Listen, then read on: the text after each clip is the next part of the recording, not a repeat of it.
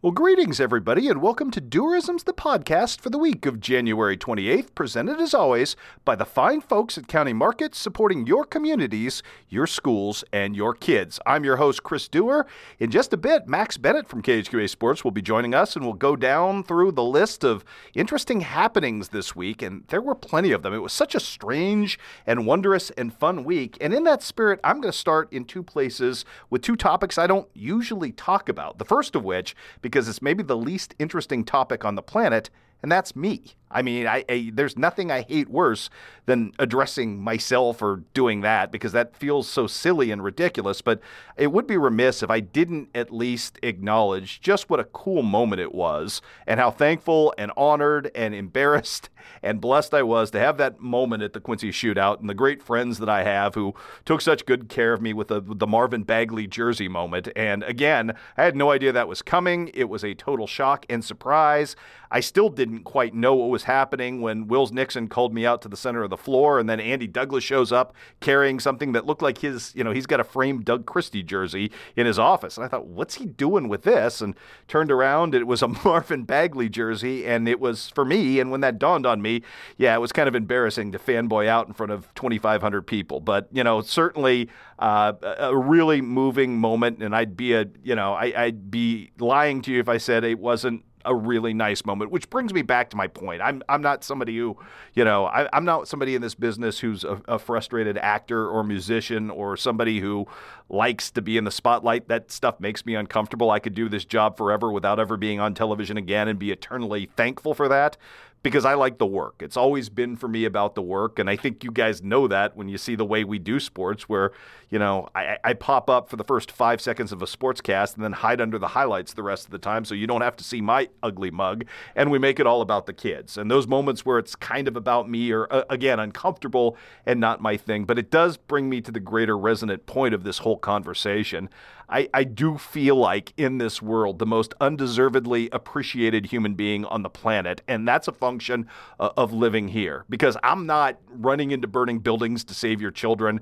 I'm not sticking my hands into your guts to cure cancer. I'm not doing any of this stuff. I'm just doing something that I love that I would do if if everybody hated me and hated me for doing it. I'd still take so much enjoyment out of it that that I would continue to do it. But all of you, I mean, at every turn, um, you know, there are three or four people a day who stop me and say incredibly nice things, and it's so flattering and humbling and and incredibly nice. And it's just like when people ask me why, you know, you're from California, what are you doing in, in Quincy? It's like why would you want to live anywhere else when you're living among the best people on the planet? I mean, friendly, nice people who truly appreciate what it is you do. And, you know, do pay that forward to other people, though. Don't just make it, you know, about people who are on TV. Pay it forward to everybody. And I know you guys do, but it's just, like I said, it's just such a, a, a neat, awe inspiring thing to be a part of. And again, I think that speaks to our culture. People love sports and they love their kids and they love their communities and they're proud of them. And, and you know, the fact that, you know, I'm charged with kind of showing the world how that works and why it is you're so proud of your kids puts me in a very unique position. And again, it's not that I don't appreciate the appreciation. It it is really heartwarming and it's a really great part of being here. But, you know, I, again, it doesn't always make me comfortable and it's not always the easiest thing in the world, but it is certainly um, something that I will treasure for as long as I'm here. And, and I certainly treasured that moment the other night. And thank you to everybody who made that possible. Again, I, I, I feel bad for, you know, kind of absorbing a little bit of the spotlight that night, but, you know, everything that happened that night was a pretty genuine, fun thing. And, and I, I greatly appreciate everybody involved, including the Bagley family who helped make that happen. And that jersey will hang in a place of honor in my, you know, in my man cave. And, uh, just sorry Marcus didn't get a chance to come out here because I really wanted to see him play, but things are what they were. But again, what a what a great weekend the Quincy Shootout was, and it was certainly a moving experience to be a part of. I, I don't think you could do a shootout anywhere in the country any better than Eric Stratman and Wills Nixon and Scott Douglas and Andy Douglas did it. And and those guys are not just great people and not just great at what they do, but they're great stewards and ambassadors for this community. And every single one of those powerhouse teams with their blue chip players walked out of here having a great experience, and I think all of them wanting to come back. So, you know, Eric Stratman has created this thing that is this this living monster now that I think is going to be a really positive thing for this community for years to come. And again, my thank you to all of you. We we asked you, we told you, you know, please come out and support this thing because you don't have something special like this if we don't show America we are, you know, basketball USA. And, you know, we had so many people from so many different corners of the tri states travel to Quincy and, and be a part of this thing. And I hope they enjoyed it as much as I enjoyed it and being around all of you. So I wanted to start there. And uh, that's a topic that, again, I promise you I will try to wait another decade or two before I ever talk about myself in this podcast again, but I, again, I would have felt remiss if I didn't acknowledge what that was. The other topic I, I'm going to talk to you about this week, and I think every sportscaster in the country is talking about it, is Kobe Bryant, which, you know, I, I make no bones about. I was not a fan of Kobe Bryant, the player, largely because all of his success and greatness, it seemed, always was my source of personal torment as a Sacramento Kings fan. Um, so, you know, I, I, do. And prior to everything that went on this weekend, which is just maybe the most shocking sports thing since Clemente, and I'm not trying to compare Kobe in any way to Clemente because I don't think there's anybody in the history of sports who is more sainted and rightly so for their character than Roberto Clemente and what he did uh, for people, his people, and you know to be a steward and ambassador to them, and to, to, to try to do better with his wealth and whatever. But, you know, again, I think the level of shock and the level of outrage and upset, you know, for this seeming superhero that people had from the basketball world and Kobe Bryant was very metrically a lot like the Roberto Clemente thing, at least in that, you know, in that vantage point, in that viewpoint, I should say, probably more metrically. But I, I, I wanted to talk about it because everybody's sharing their Kobe Bryant experiences. Mine was a mix of emotion and a good reminder. Again, you know, post basketball, you know, I had no more reason to despise Kobe Bryant. And I, I'll tell you, I had a lot of respect for his second act. And you sort of came over the years to begrudgingly respect him, even though, you know, he cost me probably the only chance in my lifetime to see the Sacramento Kings hoist an NBA championship in 2002. It wasn't just Kobe, it was Shaq, it was Robert Horry, it was Vlade Divac tipping the ball out to Robert Horry. It was the fact that Peja Stojakovic's, you know, jump shot failed him at the biggest possible time in his career. And it was, of course, Tim Donaghy as well. But I digress with my conspiracy theories there. Um, you know, it was it was something that after the fact, I think you know you grew to appreciate the fact that Kobe did save his best for Sacramento because he thought the Kings deserved it. And I will argue with anybody that that 2000 Kings team was as good a team to never win an NBA championship as has existed in the history of basketball. That was a fantastic team and something that we're still in Sacramento very proud of. But you know, to go through the gamut of emotions as somebody who spent my Sunday kind of rationalizing, hey you know, this isn't about sports. It wasn't about sports. It was about lives, you know, ended and tragically so, and the impact that Kobe Bryant had on so many people. It was just, it was really a different gamut of emotions than I think other people who were Kobe fans were going through. I was, you know, I was trying to process things that I hadn't thought about, you know, about somebody that you kind of put in this compartmentalized box uh, for so many years and then realize that, man, you know, such a wondrous and vibrant life in so many ways. And, uh, you know, I, am not forsaking what happened in Eagle, Colorado, but, you know, I, I do think, you know, having daughters changes people. I hope it does. Uh, you know, it would seem from the outside to certainly have done that. Once you've had a daughter, I think you act very differently as a man towards women. I, I would hope you would because I think that's part of you know God's plan for putting you know daughters in our lives as fathers. Um, but you know, I the, the the Kobe thing was like I said, it was just such a weird wrestle personally for me because you know I I always appreciated his basketball skills. I'm a guy that loves basketball probably most. I'm a guy that you know considers Kobe a top five all time player in the league, even though that's begrudgingly. And, you know, um, it's true. He is a top five player in the league, and I don't think you can apportion it any other way. But again, it was like, man, it's just the, the, the whole humanity of this this thing that you didn't see coming and that you could never wrap your head around. And when you hear the news, you you even me, you know, who you know, there there were times that I I, wished I was the guy that poisoned Kobe's burger in Sacramento when he famously had gotten uh, food poisoning uh, on a trip to Sacramento uh, at the Hyatt Regency. I wish I had been that guy, but you know, when it when it came to push comes to shove, all of a sudden my emotions were for his family and and all of the stupid basketball stuff and the years of rivalry melt away. And I think, you know, there's a salient lesson in all of that for us, you know, whether it's politics or race or sexual orientation or Cubs versus Cardinals. Sometimes those things are the least important things in the world.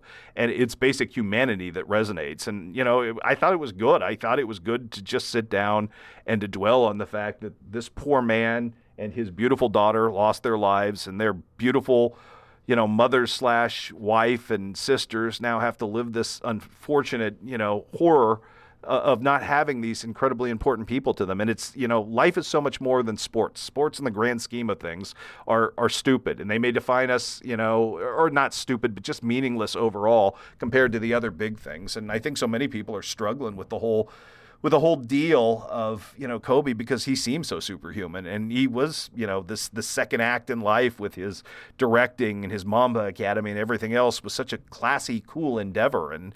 Um, you know, it's just one of those things where, you know, I'm not one of those people that, you know, probably shed a tear, but man, I felt shattered for, for everyone around him. Um, you know, and I, you know, as much as I didn't think I would be capable of shedding a tear for Kobe, I could see where I could just because the the the sadness of it all for his family. And he's a father and he's a you know a girl dad, which you know in one particular case in my family, I've been lucky enough to be a girl dad, and I also feel very lucky to be a boy dad on the other side of things. So, you know, it's just there there was a lot of emotions, and I think that's what everybody's going through, and that's why you know the Kobe talk is so salient right now. You know, people who never saw Kobe play in his prime, you know, worship and adore Kobe thanks to YouTube and you know the NBA, you know, rebroadcast games on NBA TV and all of that stuff, and rightfully so. And you know, you're starting to see some of that now. Hopefully, people will go back archive and back catalog and see some of the other NBA greats and get a greater appreciation of you know Larry Bird and you know and and the likes of those guys that they're doing this and getting some you know history to their their basketball knowledge. But it's just been such a weird week, and Sunday was such a weird day of just you know running the gamut of different emotions for somebody I never knew that I cared about to the extent that I guess I did. And you know, I, I guess it's not fun having a favorite if you don't have a villain. And Kobe was the ultimate villain, and he was the villain that won every time he played the Kings. But you know, it's I read a great article from Jason Jones, uh, who writes for the Athletic about he was a Laker fan who was forced to cover the Kings and always a Kobe fan, and we Kings fans have never really you know caught into that very much. But you know, to see him talk about how much Kobe enjoyed playing in Sacramento and wanted to, you know, beat Sacramento so desperately bad because then he'd own their respect and they'd have to respect him. Us cowbell, ringing idiots in the rafters, as he, you know, as Phil uh, Jackson famously referred to us all. Um, so you know, it, it really was a weird weekend, and I know everybody's going through it. And um, gosh, the you know just the wonderful tributes. You know, I, I have watched them, and I didn't think I would, and I didn't you know know at the outset it was something that I needed to watch or felt a process to watch, but it seems like I can't consume enough of the Kobe Bryant stuff either. And you know, it's I think it's all of us. I think we're all dealing with it and kind of mourning in real time, which you know, is one of the nice ways that sports has brought us together. Not that that is the way we all wanted it, but, you know, ultimately we are as human beings looking for shared experiences. And sports, you know, is about uniting us as fan bases and us against them and us against the world. Well, it's really a lot more us with us than it is all of that. And I think if there's any silver lining at all to this Kobe Bryant situation, I think I personally have been more reminded of that than that than I had been in a long time and needed to be. And you know, there's you know all of us who fashion ourselves intelligent people. Sometimes we lose our mind through sports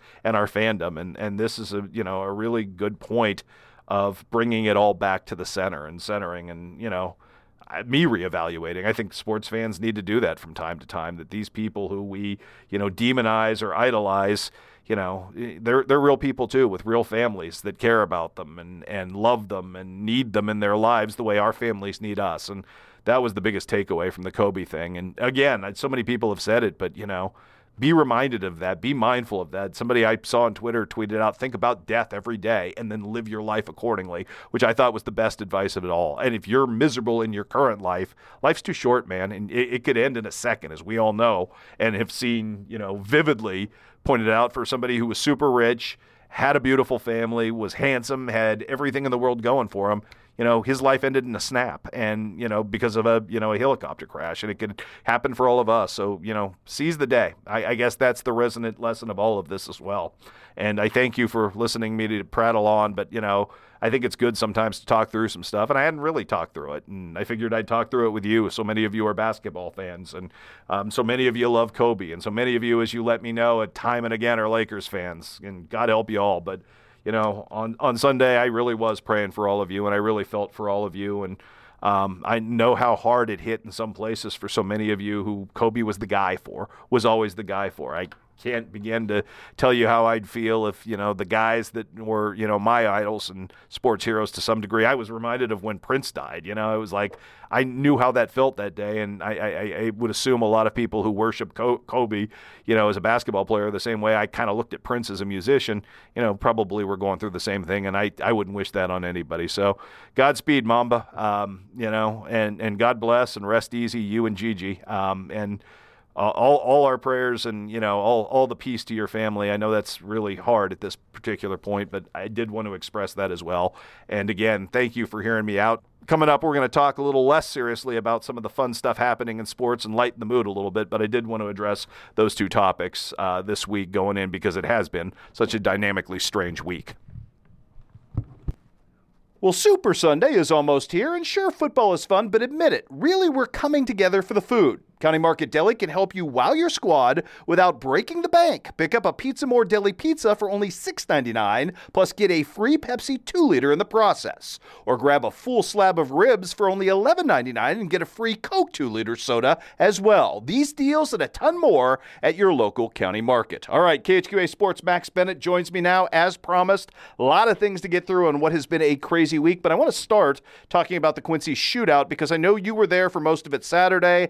You were there with me for a lot of it on Friday. I thought, you know, it was a Boffo success, a smashing success on all fronts. I don't know how Eric Stratman and Wills Nixon topped themselves moving forward, but it, it was, I think, something that now has, and I even had the conversation, Max, with, with Eric, where he said, he not only was super pleased with what it was, but there were moments where he saw what he thought it could be. I don't know what their next evolution evolution is going to be. I mean, they they've obviously set the bar for themselves pretty high. I guess if you could have your dream, what would you like to see happen for that next evolution of the Quincy Shootout? Yeah, they third year's growing success, like you mentioned, basically knocked it out of the park as the community in the tri-states really came out on, especially Saturday, watched some great basketball. But I think you can bring in the likes of a Chicago Simeon, a Whitney Young, and Oak Hill and Sierra Canyon out west to maybe compete with a Hamilton Heights, a St. Louis Christian, and you just look at the. I think you look at the top 50 recruits going in the next year, and who can we get? Who can we bring in to make this thing even bigger and make it the basketball showcase that they're wanting it to be? I think they have already had those thoughts, but I think you really had to grow this year. And I, I think that was the process. I think they had to prove, and I think they've done that because you know this better than anybody being from St. Louis. When Vashon checks off your tournament as being something special, when Chaminade says they want to return to your tournament, that gives it a validity, I think, when you're trying to draw other teams that it didn't have, and it, it, it isn't earned overnight. It's something that you have to, to work to achieve. But we heard rave reviews from everyone. I know, you know, Sacramento Sheldon did not bring in Marcus Bagley, unfortunately, but they were they were so gracious and so excited. And I saw their you know their tweets going out the door about, hey, if you're a fan of high school basketball, this is now a must on your list of travels, which speaks very well. I also, and I had the conversation with Eric Stratman, I'd love to see them find a date where they profited like they did from the weather on Friday, where kids from other schools can come in en masse. You and I saw kids from Pittsfield there. We saw kids from Hannibal Grange where there just watching and taking it all in. And I think that is part of it as well. And I don't know if that necessitates a Sunday day of play or if you, you try to find that one weekend or even a weekday, maybe a Wednesday, which probably doesn't work out for crowds very well. But you find that one window where people who love basketball can come and see it, or we make a gentleman's agreement not to play one Saturday out of the year so that kids from all over the tri states can come and enjoy this because, you know, the basketball bird dogs were out. And for me, some of the most fun was just standing around with people talking about basketball, people from near and far, and and that was certainly a, a fun part of that event as well. I think atmosphere matters, and that's that was a really good thing. And you know, ever since they've launched this thing, they seem to have hit all the right notes, and I I trust that you know, Scott Douglas and Andy Douglas and Wills and Eric are going to continue to do that. I think Eric has, and he's always shown a really proficient talent for putting together shootouts. Way back when he was putting together the Quincy High Girls Thanksgiving tournament when he was there, and he found a way to bring in Lori Blade and Edwardsville. So, you know, obviously the man's got a talent for doing this, and he showed it this year, beating everybody to the punch on Hamilton Heights. And it had Marcus Bagley played, I think you would have seen that as well, because Marcus Bagley was not a top 40 player when, when Eric Stratman reached out and grabbed him. So I thought that was a really cool thing as well. Speaking of cool things, Max, we're, we're closing in on signing day, and some of the dominoes are starting to fall football wise. And, and right now, Central Missouri is killing it. The University of Central Missouri this week got commitments from two guys I know that you think highly of. You saw play a couple of times in Pascal Guilavogui from Beardstown, who was the KHQA Player of the Year, and Caleb Lapsley from Clark County, who was the runner up for that honor and also the Quincy Herald-Whig Player of the Year those two guys, I mean, I think where does that come from? Is that a credit to Devin Smith and Zach Asherman having as much success as they've had from Quincy High over there? I think part of that, but also I think central part of it, Central Missouri knows being in the MIAA, tough schedule every year. But I mean, I think it is a credit to Devin Smith is, hey, there's some talent out there. Go out, look. Great schools, great athletes, great students on top of that. But let me ask you this: Where does Lapsley and Guilavogui sit or fit into the Mule system? Well, I think, you know, if you're looking at those guys, I don't think either of those guys are a running back moving forward, and I don't think either of them think they're a running back moving forward. I look at Pascal Guilavogui as one of two things. He's either a wide receiver in a very specific system, or he becomes that ultimate strong safety, which is what I'd really like to see the two of them actually be free and strong safeties together, because I think that would serve both of them very well. And man, you talk about a fast, fast back end safety net for your defense. I mean, both those guys could play it, but they're broad canvas guys. I mean, they're going to be playing somewhere on the field. And, you know, obviously that's a high caliber level of Division two football. Pascal Guilavogui was so talented, he was drawn, you know, FCS looks and very serious FCS looks. And and he opted for the Division two route because I think it was a more comfortable fit. I know I, I, I, got tipped off that he was at Central Missouri this weekend in Warrensburg, and I heard, you know, that he was making that visit, and I thought, well, that seems to make sense. And then I heard from Robbie Howard a little earlier in the week that, yeah, he really liked it, and he was getting pretty close to making a decision, and it could probably come pretty quickly within the next 48 hours, which is what we reported. So, you know, I, sometimes it's fit. It's not, you know, the division level. It's not anything else. You know, if you're good enough, the pros will find you, and they find people all over the place. Um, you know, and I think to, those two guys are going to bring, yeah, as you said, not just a certain level of speed and athleticism, but a level of character to that as well. Um, some interesting numbers being put up basketball wise this week, Max. We've seen a lot of people tallying over 30 points, you know, whether it was Preston Eckler from Mark Twain, back to back nights, Cole Schwartz and Lucas Luce did it. I mean, there's been a ton of scoring of late, you know, with, with big time outputs and guys just throwing up Boffo numbers. Um, anybody really stand out to you as kind of a risen talent who has been a little different from maybe the usual suspects that we've seen play lately or who's caught your eye with a stat line, boys or girls, that's kind of really spiked of late? I know, you know, the easy answer to that one is, is Jerry Jacobs from Quincy Notre Dame because he has come to life and sort of as he's gone, Max, Quincy Notre Dame has started to get right as well, coming off their best performance of the year. Uh, you know, when they looked really good against Davenport West over against, uh, you know, at the, the Quincy shootout. Uh, I got two guys come to my mind, and we're going to stay right here in town. Jack Rupert of QHS has put up some clutch numbers when needed. And then also, Grant, Grant Hire comes to high in the 20, 29 against Davenport West in the shootout with some college coaches in town and just the atmosphere. Yeah, I, am super impressed with some of the other guys at Southeastern that aren't Danny Stevens that don't get a whole lot of love. I, am a Jarek Heaton guy. I, I, I, like the way he plays. I like his energy and his dynamics. Been super impressed as well. And I know this is a basketball family, and we shouldn't be because his two sisters have been studs at Keokuk. But man, MJ Davis as a sophomore has really been a risen talent, a guy who showed up and has started to really find his own and looks like not just a piece for the future, but a franchise type piece for the future. Uh, also, nice to see Drew Evans get right because I know he struggled with his shooting and he had a 31 point night that may get him going. And if West Central has the big three uh, and all of those other pieces all going simultaneously, which they really haven't had at any point this season, despite being undefeated and the number one team in the state, I'm not sure anybody lays a glove on them. So that's been kind of a fun development on the boys' side. Uh, on the girls' side, we've seen Allie Hall at Hannibal really take a nice step up and become part of that, you know, factor. And she was really big last week at the Lenzini. And I, I guess I got to ask you, anything surprise you at all about the way the Lenzini shook down with Palmyra and Monroe City doing what they do on the girls and boys' side, respectively? On the girls' side, I'm going to say no because it was typical Palmyra basketball and just on their home floor, really hard, extremely tough to beat them. Now, I'm going to say on the boys' side, I was surprised it was that low scoring with how prolific those offenses can be. Was it 39 29 final? Monroe. Monroe loves the press. Palmyra, Coach Wood has a very good structure on defense, but normally the offense in those games take over. Yeah, it, it, certainly does. And I, I, was also, you know, having a chance, and I guess we shouldn't be at this point.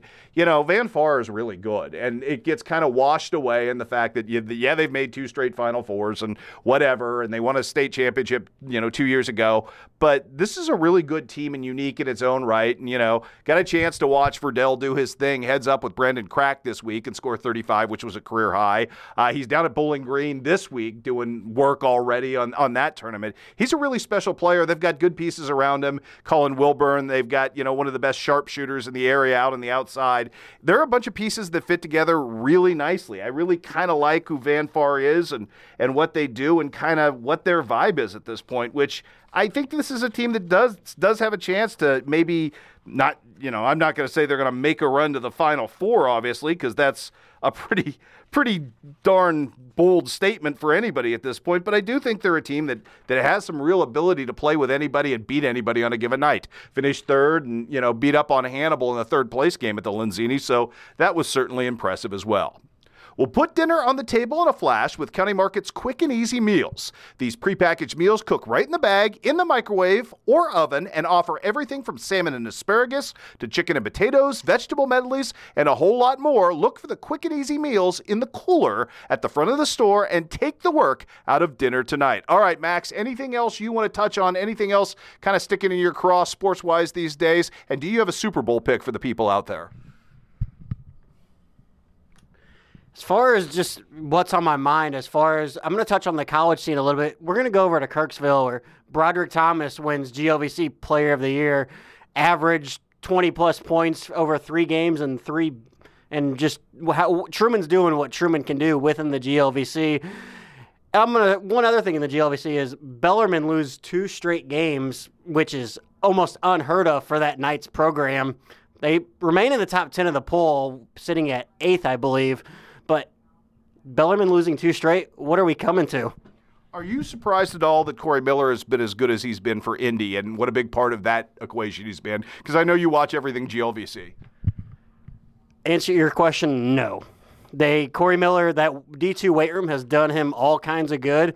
And the Brad Hoyt system, and now he's fitting into Indianapolis, which we heard was a good fit for him and starting every game basically for the Greyhounds. He's just well fit for the GLVC program. You touched on that, and I want to touch on another story that kind of broke this week from our for our end of things. Uh, Brad Hoyt did offer Gabe Cox from Winchester West Central, as we reported, point guard, who's also a guy who's made himself in the weight room. You've seen Gabe a couple of times on video more than anything else because you know. Tate and I are hogging West Central pretty much in the back end of things. It's the boss's edict. But, you know, what are your impressions of him? Does he impress you as a sort of an evolutionary version of maybe Aaron Shute, that that kind of guy that Brad Hoyt has had a lot of success with, not just being able to set up teammates, but a guy who can get his own offense, a la Brody Gronwald when he needs to do that. Yeah, a lot of similarities between Cox and Shute. I think you give Cox the rest of this year and then some practices with the John Wood if he decides to accept the John Wood offer. But I think he would even be a good get for an NAIA program or a D3 program if he doesn't decide to do the JUCO route. He's got those kind of skills. Culver Stockton's current win streak on the girls' side. I mean, this is on the women's side, I should say. Uh, Jeanette Bergen has done a fantastic job. She's got a lot of fit pieces. She's built a future, obviously, with the young freshman from the area she's got. But right now, it's it's the Ryan Dooley show and, and what she's doing. And Courtney Saylor scored her 1,000th point the other day. It's that veteran nucleus that's really carrying this team. Are they legit? Is this a team that could really kind of make a run in the heart and do some damage postseason? Because they're starting to affect an ability that I don't think we saw a couple of years ago in, their ability to go out and really challenge people and, make them deal with every part of their offense. Yeah, you bring it a couple years ago. I think that was just the start of the Ryan Dooleys and the Courtney Saylors. Now you've got those freshmen in Jada Summers and Laken Hugenberg and a couple other transfers that are have put the key pieces in place, and Bergman is adjusting to their play almost, and just being able to run through the heart right now. Again, I'm going to press you for your Super Bowl pick because that's this week. Who do you like? What do you got? Give us a spread so the betting line public out there can make some money off you with this late breaking information that Max Bennett provides. Not a huge NFL fan, but I am going to, I do have to stick. I think I have to go with the 49ers and the Eastern Illinois and Jimmy Garoppolo. Uh, uh, I'm going to go 49ers by a touchdown. Okay, so there you have it, folks. Bet the Max Bennett uh, line there if you if you're so inclined. That's going to do it for this week's edition of the podcast. We thank you for joining us as always. We had a blast with you, and we'll have plenty to talk about next week because the Superfan Shootout is on the horizon. We'll break it all down for you right here. Again, if you have any ideas of things you'd like to hear on the podcast, guests or what have you, reach out to me at cdoer at khqa.com or cdoer at sbgtv.com as well. Either of those will work or by way of social media as well. As always, our thanks to the great people of County Market for their unyielding support of our communities, our kids, and our schools. And we'll see you right back here on the podcast, which you can now find on iTunes every week as well. We are big time. Go out and just make us one of your favorites, and the podcast will magically load into your little listening machines as you see fit. Thanks, everybody. Enjoy the Super Bowl. Enjoy your week. We'll be right back here with you next Wednesday.